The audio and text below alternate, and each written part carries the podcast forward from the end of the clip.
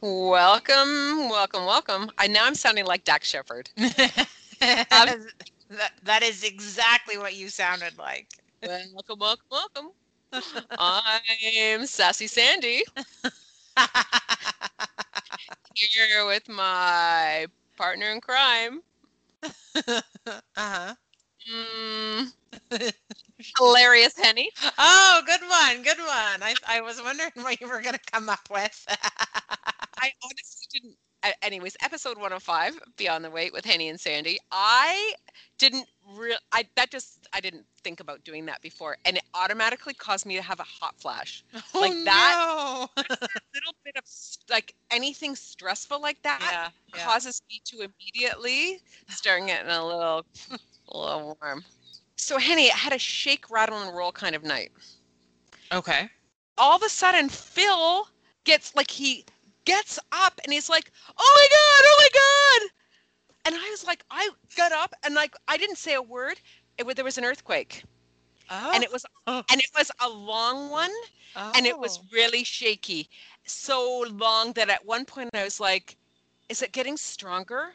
Like I don't. Oh my god! Are, like yeah, but we never had a we never said anything. But he was like, "Oh my god, oh my god!" It woke him up and this was just after midnight yeah so so it was literally a shake, rattle, and roll night. literally a shake night, yeah do you know what else this week is What's this week? well i don't know why i said what else because i didn't say anything was I mean, it was it was earthquake week. I don't know. it's nine years that i've been at my goal weight hey, Sandy, that's incredible. right Yeah, congrats. thank you i was like thinking oh i remember it was april and it was in the 20s and i was like yeah i said phil you know i think it's been i said oh my god it's been nine years yes nine years Oh wow. Okay, so I just heard something today. I don't know if it's like a worldwide statistic. I, I imagine it's American, but I just heard today that there's a five percent chance of people keeping weight off for five years or more. yeah Wow, nine years. That's Nine years. amazing. I know. It sounds like a long time. It, Yes, it is a long time. it is a long time. Yeah, that's Oh. why it sounds like a long time. Yeah. That's a that's a big week. Congrats. big- Thank you. Thank you. Oh, yeah, anyways, I wanted to share that with you. yeah, I'm glad you did. And also, I I'm just gonna say like your your AeroGarden is like flourishing. I mean, so far so good. So which which herb uh it looks like the the the basil is Yeah. So the the basil is growing. I mean, basil has big leaves, right? Like it is a bigger plant than some of the other plants that are there, but it is it is the tallest and the and the thickest. And actually the slowest thing to grow is the mint. well and that is surprising because it's Right? so invasive. And the mint was supposed to was supposed to be one of the first ones to sprout. It was the last of the six. Oh. So so I don't know what's going on with the mint. Yeah, and so I I had Googled the AeroGarden, and then when I saw, because there's all kinds of YouTube videos and stuff, I'm sure you've Right. looked and seen, but um, how full that can get inside. I know. I had said to you, because you Yeah. were like, you know, what are you going to do with all of this stuff? First of all, curly parsley, they say will last like a few weeks in in the uh, in a crisper. Okay. like if you are yeah but i was thinking i and because you use olive oil now that you could Yes. maybe want to like infuse some oils if they're super easy to do yeah. it's just take olive oil and then you you chop up your herbs and then you put them in a jar and fill it with some oil and then just leave it there for like a week and a half or so Yeah. i have been enjoying mine so much that Okay. especially when i'm massaging my kale uh-huh. Because my kale salad always has like a lemon um, dressing, but Okay. my I use my lemon infused oil. okay. massage it. Okay. But I every time I, I like it totally tickles me because as soon as I take the, the lid off and I have a I have a basil and um, basil and something else I Okay. forget, I think uh, thyme, basil and thyme one I did. And as soon as I take the lid off, I can smell it. It just smells. It Yeah. really tickle. It just tickles me. so, I'm so super chuffed about it. You know, I made this yeah. Well, I mean, that. with my little That- jar. I made this. that might be me. Yeah, but I was thinking about that because you already you do use olive oil. Yes. uh, which I think both of us for a long time were probably pretty uh, not as generous or or more anti oil than we are now. Yeah, yeah, absolutely. For a long time, I was. Yeah, and so now I'm just like it's it's all good. Yeah, I'm all about it now. Yeah. Yeah. Same. So, mm-hmm. but I make most of my salad dressings that um, have olive oil in them. So, Yeah. Yeah. And olive oil, and it lasts. You know, I'm not going to make a gallon of it or something crazy. So, anyway, of course. Any- Well, anywho, that that you never know. That might be me. you never know. You can make an infused oils. Who knew? Crazy, Crazy. crazy. Next Christmas, you're all family. Infused oils. They'll be like, "What am I supposed to do with this?" Actually, one of my sister-in-laws will be like, "This is great," and everyone else will be like, "What is this?" Yeah. So, so what you got for me this week? All right. So I've this I've got season? I've got a few things, Okay. and a couple of them are things that we've both watched or listened to, and then one is is just something that I want to chat about that I've that I've just started reading myself. So Okay. so let's start let's start with what I've just started reading because it all of these things kind of link together. So I just started reading a book yesterday and the book is called What We Don't Talk About When We Talk About Fat by Aubrey Gordon. And I saw the I saw this book posted on Instagram by someone who had read it and she she had written a review of the book and Yep. her review was so interesting that I thought I need like I need to read this book. And so I messaged her like th- I've I have no idea who this woman is. Not a clue. But I just I was so touched by her review that I sent her a message and said like I'm really interested in reading this book. I'm interested in the ideas that you've shared here in your review, blah blah blah. And so she messaged me back and said, "Oh, she's like that's great. Like let me know if you read it." So I haven't finished the book, so I haven't messaged her yet, but I will. Um just because that's, you know, another perspective and it's very interesting and Yeah. you know. So I've started reading this book. I mean, first, we've talked about this before. Like, we've talked about the use of the word fat and how we feel about it. And the book, of course, like, it's like every other every other sentence has the word fat in it and she right away from the beginning says like this is this is a word this is what it to me this is what it means this is how i'm using it to describe things whatever she's like i'm not using it with any um, connotation. I'm using this to describe a person, you know, whatever it is. And and so I'm I think because I'm hearing it so much, I'm I'm starting to feel a little less like uh, you know, shocked every time I hear it. Yeah. But um and so she right away the author right away says like here's my positioning. This is who I am. This is where I'm coming from when I'm writing this book.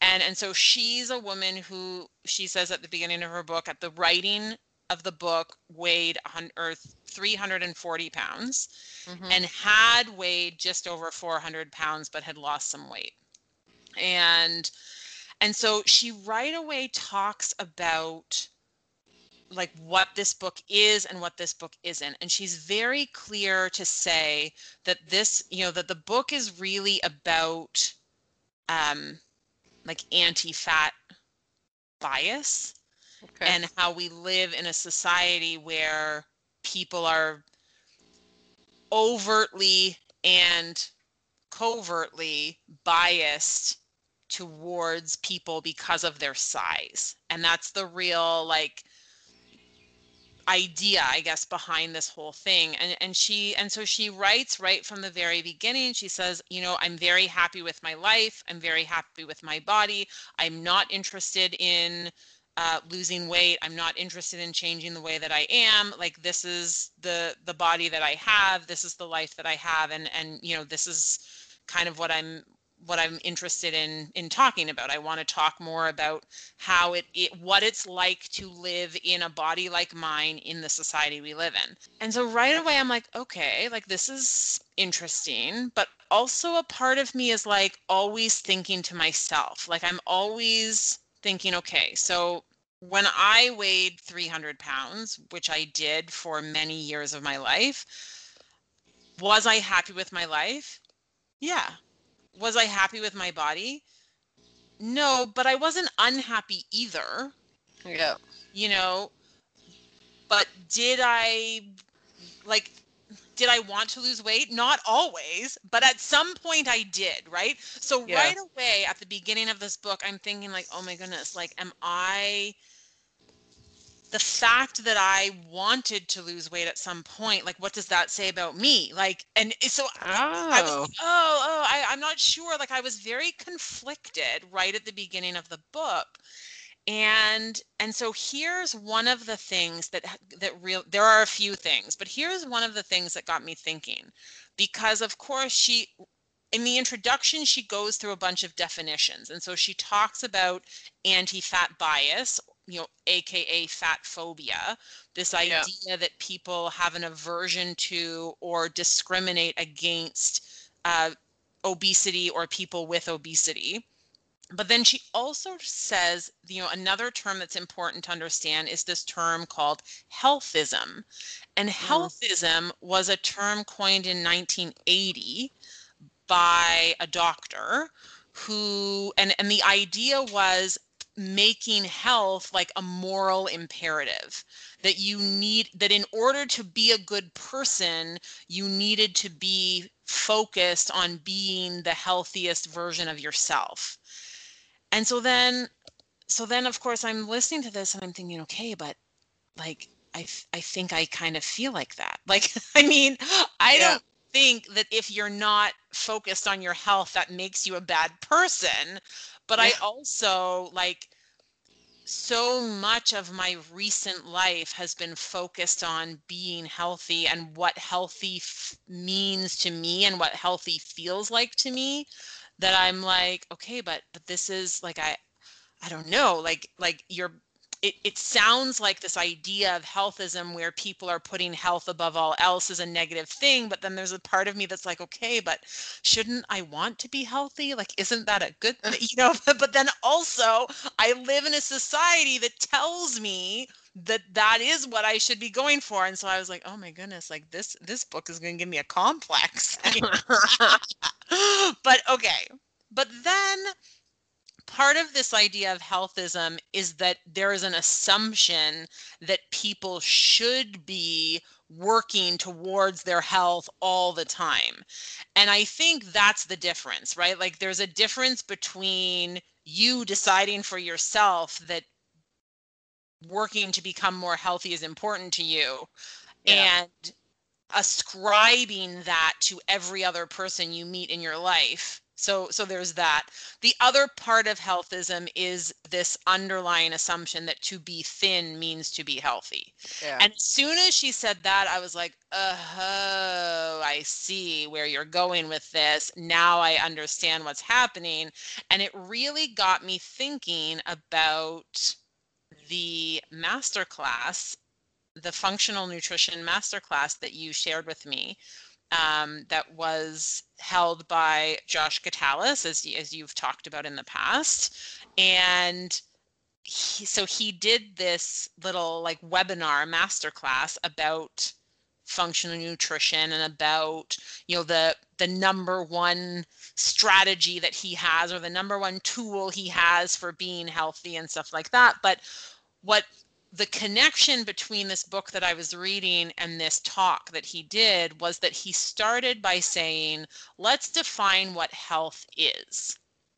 Yeah. And and so he started with the World Health Organization's definition, which is to be healthy is to be at a stage where your physical, mental, and social well-being are complete it's that health is or health or not like being healthy or not healthy has nothing to do with the absence of disease or having a disease. In, instead, it's focused on are your physical, mental, and, and social well being fully intact?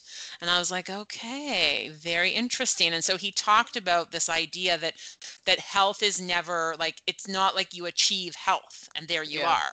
He's like health is your health is always moving and it's mm-hmm. always going up and down and and everything that you do is either moving you towards greater health or towards you know poorer health and and yeah. and, and that's just what it is like that's life yeah and so i just was i was really fascinated by that that that I do think that there is a general consensus in our world that if you are thin, you are healthy and if you are not you aren't.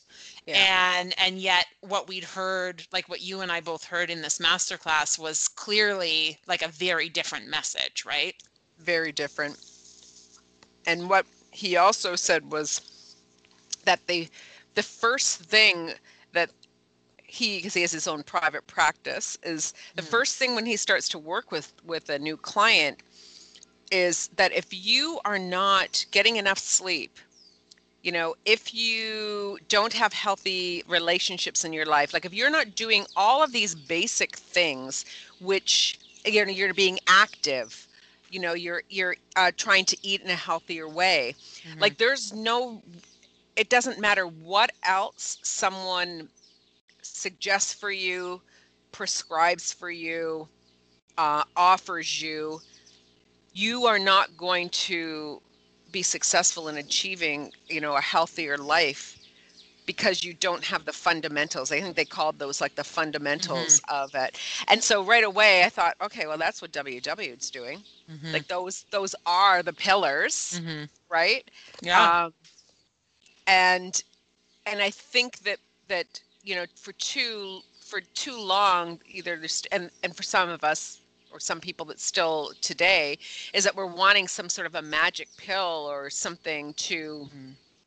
to be able to to give us some level of health that we think we need to be at or like you said getting to a level and then you're like done that yeah i don't need to do anything else yeah i also would say that i struggle with when you were explaining about the the premise of the book yeah. and then some of the things I, I i find that there's a bit of a there is kind of a, a disconnect sometimes for myself too where i'm like uh oh that's not really the way i feel or yeah. geez am i too too involved with thinking that these are the things that i need to do but then at the end of it it's like what i'm doing has no like no one else has to do the only person who is directly affected by the things that I am doing for my own health mm-hmm. is my husband because he is also involved. He he eats what I prepare for him. Mm-hmm. So you know, mm-hmm.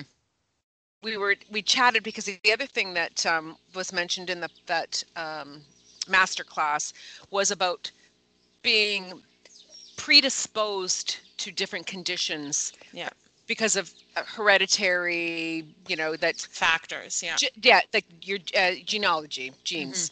Mm-hmm. Mm-hmm. And you know, I was talking. I was Phil and I were chatting about this at dinner last night, and he said that's like he said like my grandfather um, and my dad both had, an, and then he said, well, I think it's like age onset diabetes and i said well interesting they don't even call it that anymore because that's where it used to be and unfortunately the percentage of people with diabetes are not older people yeah. and it's not um, uh, what do you call it? It's two stages, right? Of uh, I, yeah, so so type two diabetes. Thank you, type and two. but, and they so but they used to refer to it as adult onset. Correct. Yeah. I said to him, and they don't anymore. But and so he said, well, so what are you telling me that as a result of me eating like I, i'm relying on you to take care of that for me because i'm eating all of the foods whatever and i said basically yes yeah because there is like the type 2 diabetes is completely within people's control to my understanding Yeah. It's through diet, through exercise. And and so your dad and grandfather have that because of their lifestyles. Right. You know, it wasn't they weren't born they were not born Mhm. diabetic. You know, that this Mhm. is something that evolved and they Mhm. both maybe you're maybe you have a disposition or or a greater Yeah. chance of it happening, but you also have full control over it not happening to you. hmm But sometimes we hear, well, oh, all of my family was overweight, so that's why I'm overweight. Yeah. Oh, all of my family is this, and so that's why I am. And that's not 100% true. Yeah. Yeah, Right. I think it's I think the trick like the tricky part is that it's not 100% true, but it's also not 100% false. Correct. Like like there is this gray area, right? Where where you are genetically predisposed to certain things. Yeah. Um and so you have some control but not total control. But but you do have some. and I think that's the key, Henny, is that it's not to say, well, I have this is going to happen because this has always happened to every female in my in my Correct, family. Correct, correct, correct. And so doesn't matter what I try and do, why should I bother? Absolutely. Yeah. Yeah, absolutely. Yeah, it's not a yeah, it's a difference between um well, I guess it's not a difference. It's it's it's not okay, I think, to say this is what I'm genetically predisposed to, so this is an excuse for whatever it is that I may or may not go through, Correct. right? Mhm. Um but but I I mean we we also know that there are lots of things going in our going on in our bodies that we don't quite understand and that we we have varying amounts of control over right? So like i remember for a very long time um you know it it was all about like cholesterol was a big thing like Mhm. control your cholesterol this is what you eat this is what you don't eat cholesterol cholesterol. Well i mean 85% of your of whatever your cholesterol level is is dictated by your genes. So so i mean you do have a very small piece of control but for the most part you actually don't where where that particular medical marker is concerned you know so yeah. it it's it's a hard thing to say you know one way or the other because it's it's a little bit of both right Yeah. But the reason that we were always so concerned about cholesterol really has to do with with uh, food food manufacturers. for sure I mean, we know that now. At that at the, at the time, we didn't no, we did not know. Yeah. We were actually being fed that that information yes enough For that we sure. believe it with for somebody having an ulterior motive that we don't know about. yeah yeah exactly exactly we're not privy to that No. Uh-uh. So, okay. So I keep going with the book. And Yep. like at first I'm a little on the fence about it, you know, because I'm I'm having this little crisis about, you know, what I'm listening to and what I'm feeling and Yeah. so I keep going. So the that was the introduction. The first chapter of the book um it's a little bit like it's a it's a mixture of memoir and fact, right? So it's a little bit of things that have happened to her and then a little bit of like actual like actually there's a lot of research, science experiments, um you know different statistics and and lots of quotes and you know so it's it's it's quite an interesting mix. And so she goes into this um whole story of an experience that she had flying on an airplane.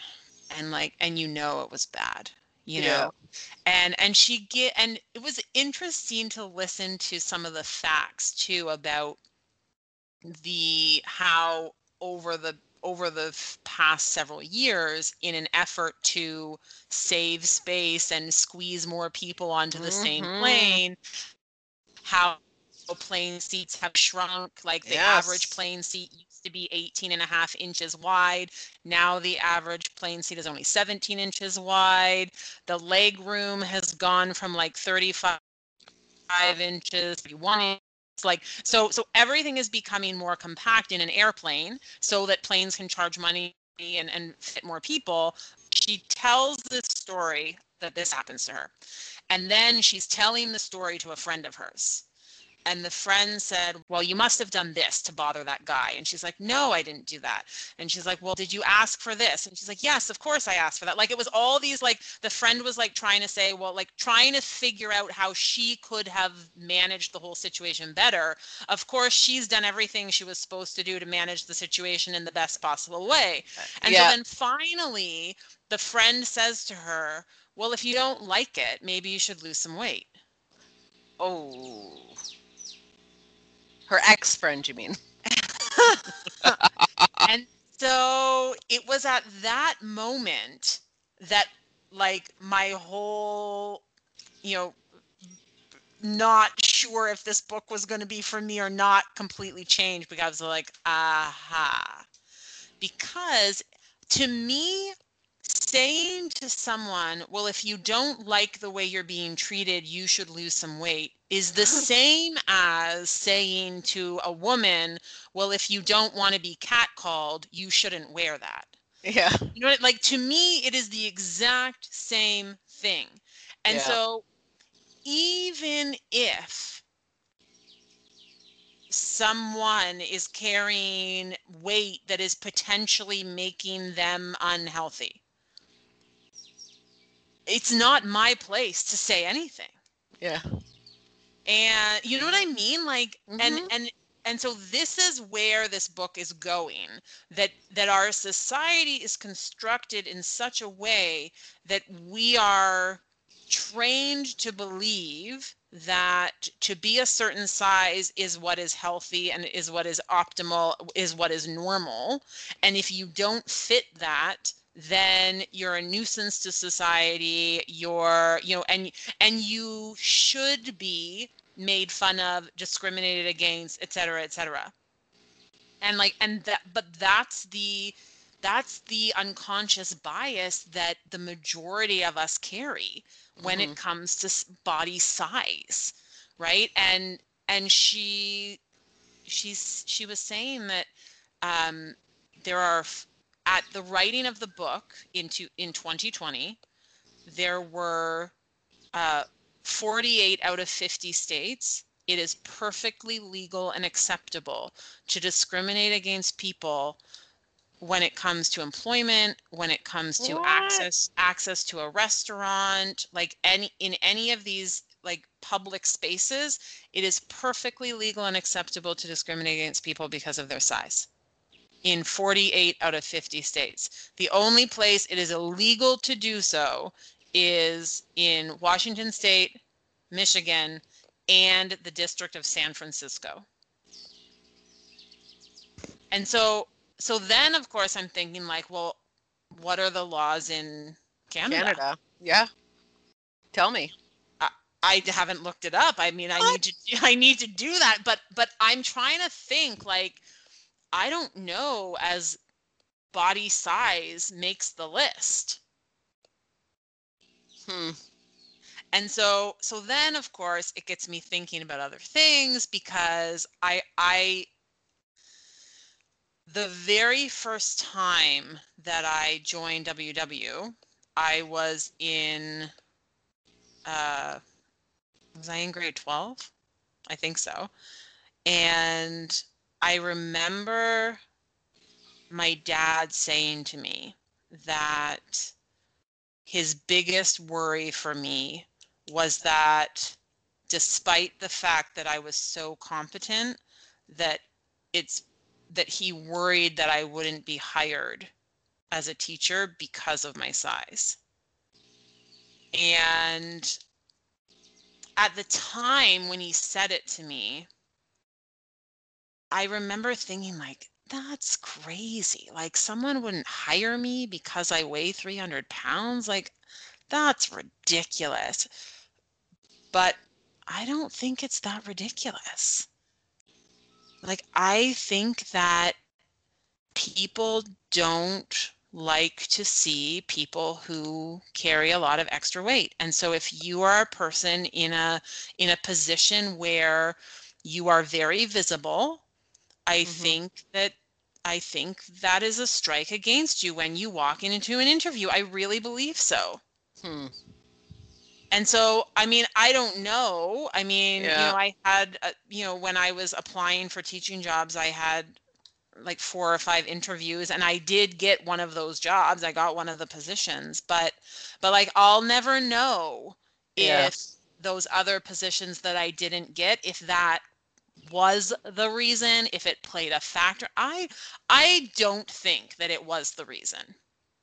But I wouldn't doubt that it played a factor. But Henny, would you you if your dad had not said that to you, would that have even crossed your mind if you did not get a job? No. And at the time, like when I was applying for jobs, it never, like, I never considered that as a reason either. I Yeah. just assumed they had internal candidates, and that's the reason I didn't get the job. because I figured I was awesome, so anyone should want to hire me. So, you know, I never considered that. But looking like retrospectively, maybe, I don't know. Hmm. Interesting. I don't know because I do think that people don't like there is something very negative about the way that people view um, people who carry a, a lot of extra weight. Like I think people who, you know, who carry a little bit of extra weight, I I don't know is I don't know what the general perception is of that. I feel like it's not as big a deal, but I think when when you are when you, when you are a, a very heavy person as I consider myself to have been, I, I think people don't like it. I think it makes the I don't know if it makes them uncomfortable. I don't know if they if they just find it disgusting. Like I don't know what it is, but I think people don't like it. Hmm. And I do think that that's a true thing. Now, I I by no means do I think that everyone believes that. By no means do I think that I tr- like I do not believe that I have had a like hard done life or hard done by life because of this because of the size of my body. I think I always had uh, a very good support system. I always had friends. I always had I always was able to accomplish the things that I wanted to accomplish. Like I'm this is not a this is not a sob story for me. Yeah. Um but it does make me think about how people react to people of other size and like and particularly of larger sizes, right? hmm So do you like I and I'm just thinking about this, do you people like to work and be with people who are like them? Yeah. And so it would be interesting, you know, to see if what the statistics are for someone who uh, a larger person who is the person that's doing the hiring, Mm. whether you know they are more likely Yeah. to offer positions to people who look more like them than Yeah. people that don't I don't know. and vice versa Yeah, that would be interesting. That would be interesting to know. There is a part in the book where she talks about this idea of implicit bias and then anti fat bias in particular. And it's one of the types of implicit biases that is growing as opposed Yeah. to diminishing as time goes by. yeah. Um, and she also mentions like research that shows that even people who are um who who who are heavier or who do carry extra weight are like also have these biases. And yeah, and i believe that 100% because i think i have them too. Yeah. Right? Yeah. Um yeah. Anyway so that was interesting to me. And so the so now i'm in the second chapter of the book. The second chapter of the book is more statistics and things about who carries extra weight and and um and in what areas and what demographic. And also now she's starting to talk about this whole idea of diet culture Mm. And so now there's a whole section about Weight Watchers and Yeah. WW.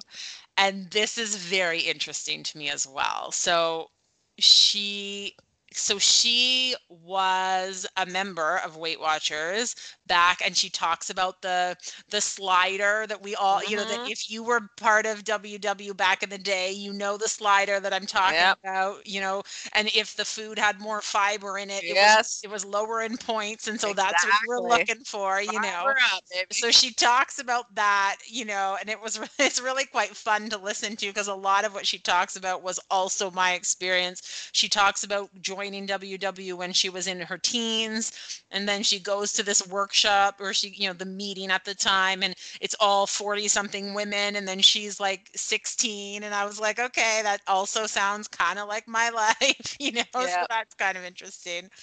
Um and then but then what was interesting was she she talks about the fact that she remembers being in these weight watchers meetings where all of these women were lamenting the fact that their lives were not as good as they could be and how they were they were wishing to lose weight because they they felt like if they lost weight their marriages would be better their jobs would be better their lives would be better and like all of that.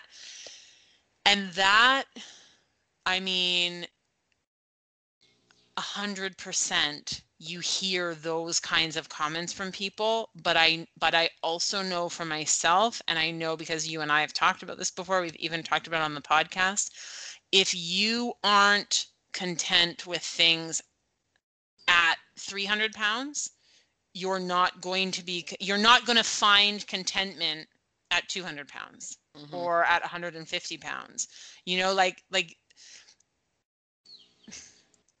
are there things in my life that are easier now because i weigh 100 pounds less? 100% um, both things physically because it's easier for me to move in my body and also things socially because society is more accepting of my body size now than they were before.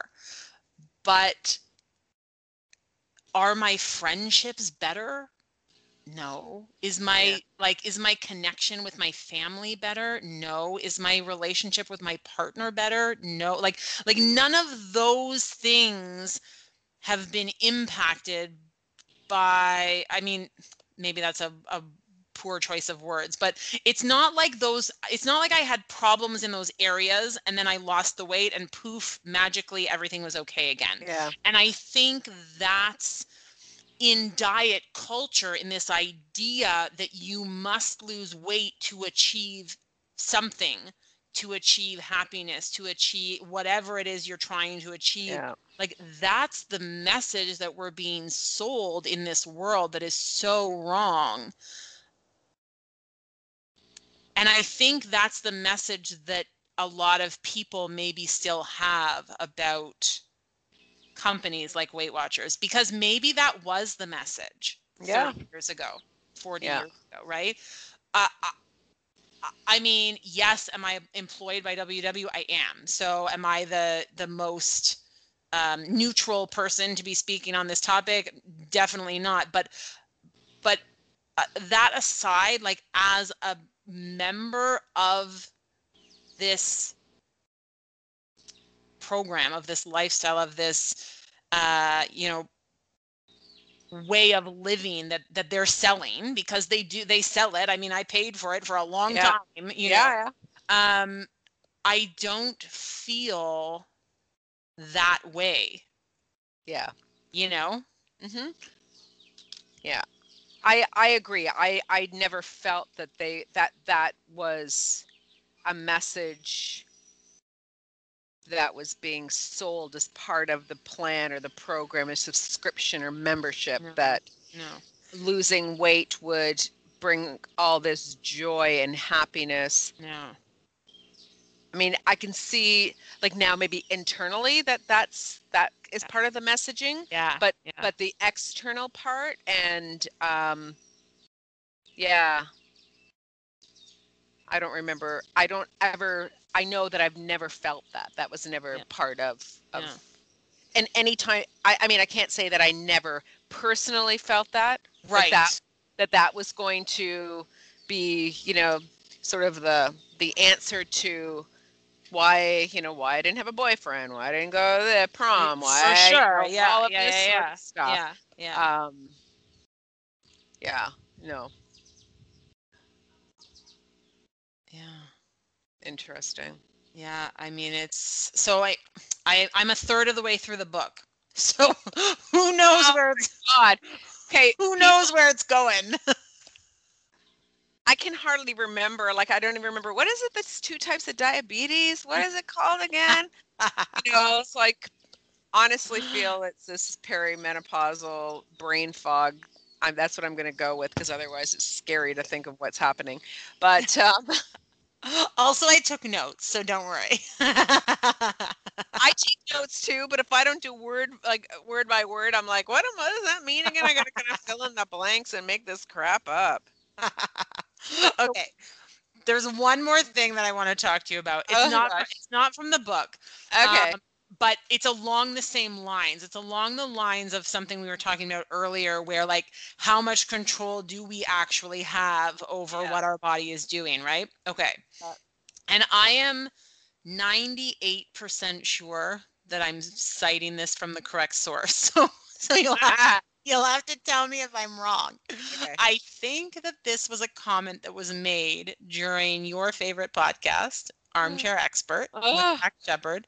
He had an episode recently where he interviewed Michael Moss, Yes. who is the author of the book that you just finished reading, Hooked, that we've talked about for a couple of weeks now. People are going to Yeah. be tired of us talking about Michael Moss, but um, so he was interviewed on this podcast and very like fascinating interview. Such a great conversation. If you're at all interested in checking out Armchair Expert, or if you already listened to Armchair Expert and you've heard this episode, you'll have to tell us what you think. But I think that this is where this came from. I believe that it was Michael Moss who was talking about this idea that body fat is not just like something that sits in your body, but is actually an organ. Oh, I missed And that.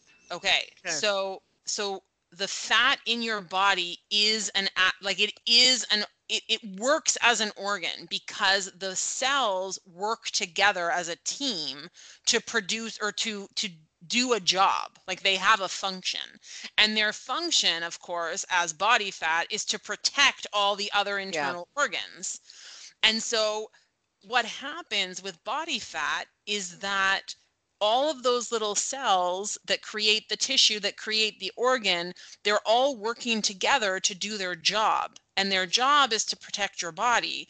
And so when you are doing things to try to get rid of those cells they are doing everything they can to stop you and so he talks of he he gives that like sort of simplistic explanation of what's happening in your body to say this is why it is difficult or one of the reasons why it is difficult for people to lose weight particularly when you're getting down to a a, a body weight that is healthy for you whatever that weight might be Yeah. that that th- that organ doesn't want to let go because it doesn't think it should because it can't if it disappears it can't do its job and i was like that i have never heard it explained that way and it makes so much sense it makes a lot of sense, which is also would if you flip that, why it is so easy to accumulate more because it all its buddies are like come, to me come on down. you're the next contestant on save that buddy You're Yeah. so right. Like, doesn't that make so much sense? That was like a mind blowing moment that for a me. ding ding ding? It was a ding ding ding. It was definitely like the lights were flashing. I just thought what an interesting way to describe that. Like, you know, kind of scientifically, but mostly, you know, in layman's terms, you know, to really understand, like, yeah, because our bodies, like, our bodies are, our bodies are smarter than we are. Yeah. Right? 100%. Oh, 100%. 100%. Yeah. So yeah. it's been a it's yeah. been it's been a wild informational ride for oh me this gosh. week. no wonder you're telling me I'm physically ready to go to work, but I'm mentally I'm just drained. No friggin' wonder. You're like got so much going on. So much. So much. My goodness, I was like reliving. I was, just, I yeah, like I, I was reliving so many instances, like listening to this story about this woman on the airplane, like, and I mean, once again, I never have had such a horrific experience. You know, she was, um, and I remember actually she so she referenced a, a, news story where someone had been asked to leave the plane because they were too heavy and I remember like when that happened.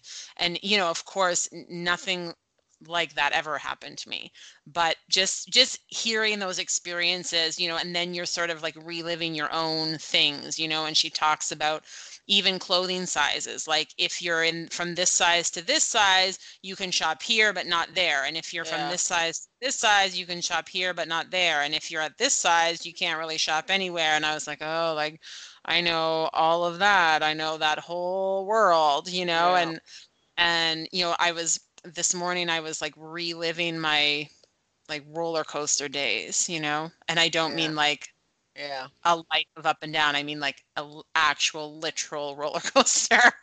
and like, you know, yeah, like on two different occasions at two different times in my life, like having to leave the line because I didn't fit, like oh my goodness, like all these things like, you know, sort of come back to you a lot to think about just that you know we we truly live in a world that is anti-fat you know mm-hmm. like it, it just there's there's very and i guess that's the thing too is that there's very little tolerance for it because there is a real sense that you have complete control over your body and so mm-hmm why would you choose to live like this?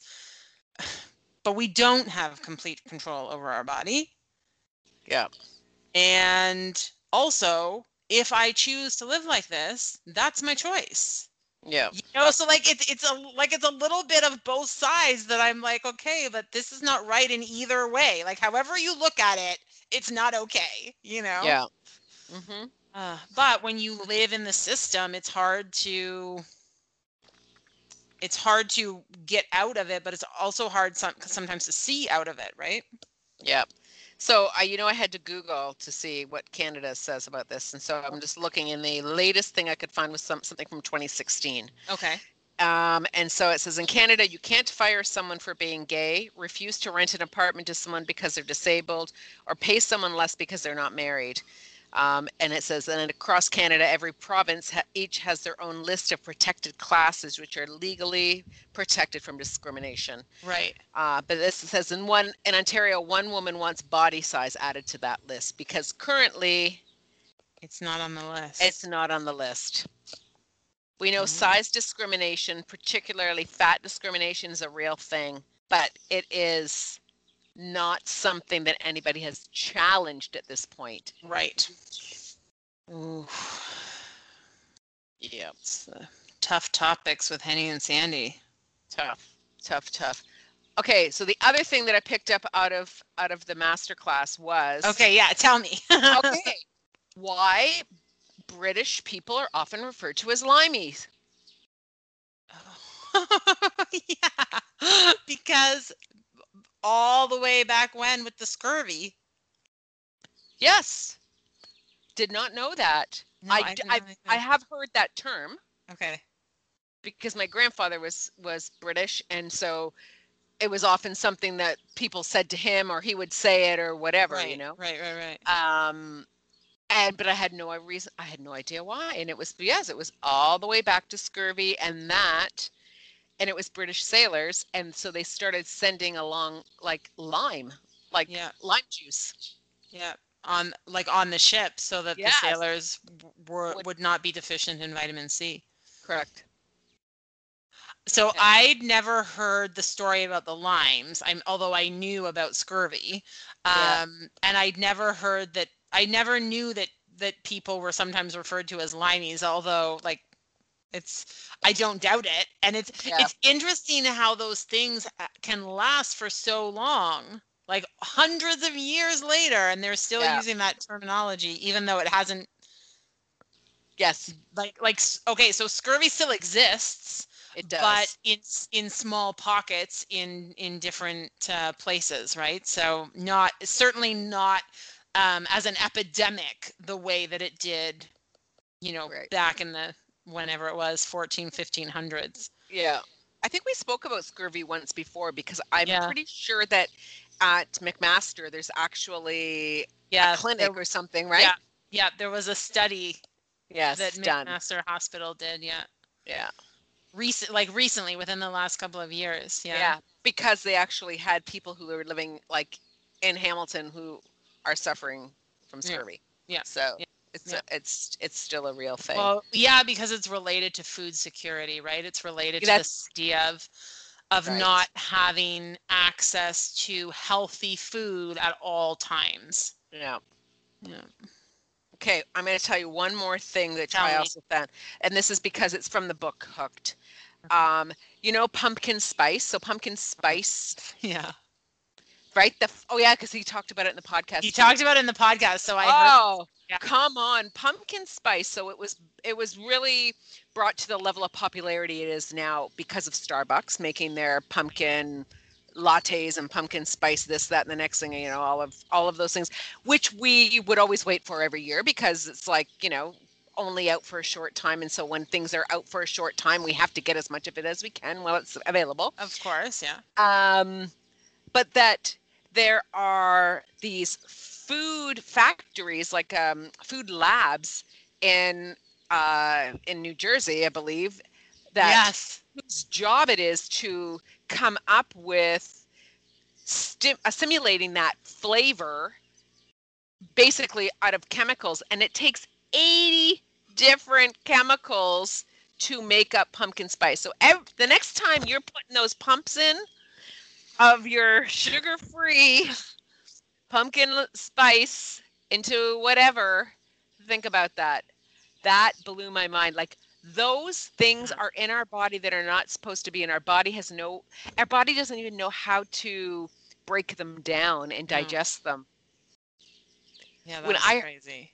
totally crazy and and then it's up to all of these they're flavor houses that's what they were called right flavor yes, houses yes, you're right. flavor You're right. houses and they're flavor scientists and it's their job to come up with the least expensive way to mimic it Yeah.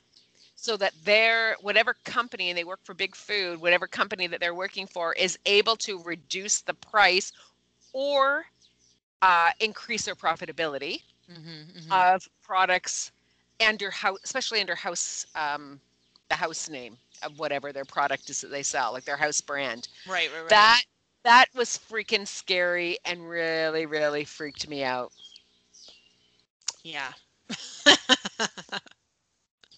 it makes you think Definitely. it does it does yeah anyway Can you imagine like that being your job?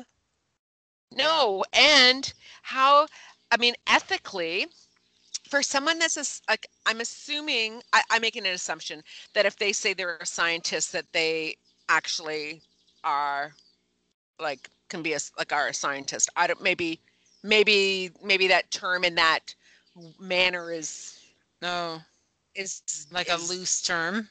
correct. Because ethically you'd be thinking as a scientist why would you want to be a part of producing something that is potentially toxic to people I mean, because it's potentially delicious. well i i, I get that I and hey Lots of that stuff is passing through these lips. for sure. No, no judgment for people who are pumping pumpkin spice into their drinks. But I do believe that we should know. Yes, I, we agree. Should be informed. It shouldn't I be agree. up to us. And no, here's the other thing: is that if you do not think that those are all made of um, chemicals, it's because they can blanketly label it as natural flavoring on the label. There's nothing natural about that. no. No. Anyway, Crazy. these are the things that stick with me. I mean, those are good things. Really things, but I'm like, are you joking me? I that the whole we didn't even we won't have time we don't have time to talk about this today, but the No. whole addictive nature of sugar-free things Uh. totally made me really think about a All lot right. of stuff. Well, put a pin in Oh. that. We'll talk about it next week. we'll talk about it next week. We'll talk about next week. Perfect. Perfect. Um, so if oh, I, if people who are listening to us are also listening to Armchair Expert and have heard this episode with Michael Moss, like chime in, let us know what you thought. If you have, if you've read this book by Aubrey Gordon, What We Don't Talk About When We Talk About Fat, I would really like to hear what other people thought about it. Um, like I said, I'm I'm a third of the way through, but I'm but I'm hooked. I'm hooked now. Like I'm in it. So not that you could tell, I'm sure. no, not that I could like, tell. Chattered for an hour about it. Excellent. Well, it was it was a fantastic discussion. I'm glad that you feel so enthusiastic. I just, yeah. I mean, I don't need to say anything more about it. It's it's interesting. It's interesting to me because because I really feel torn, you know, Yeah. about about all of these ideas. So Yeah. yeah. Yeah. So I'm I'm uh, definitely interested to hear what other people might think if they've uh, if they've read it. Yeah. All right. And I've just, of course, when you started talking about it, then I had to go to the library and put it on hold on audio and and also, you know, in ebook form. in an ebook form. Yeah. Well, you know.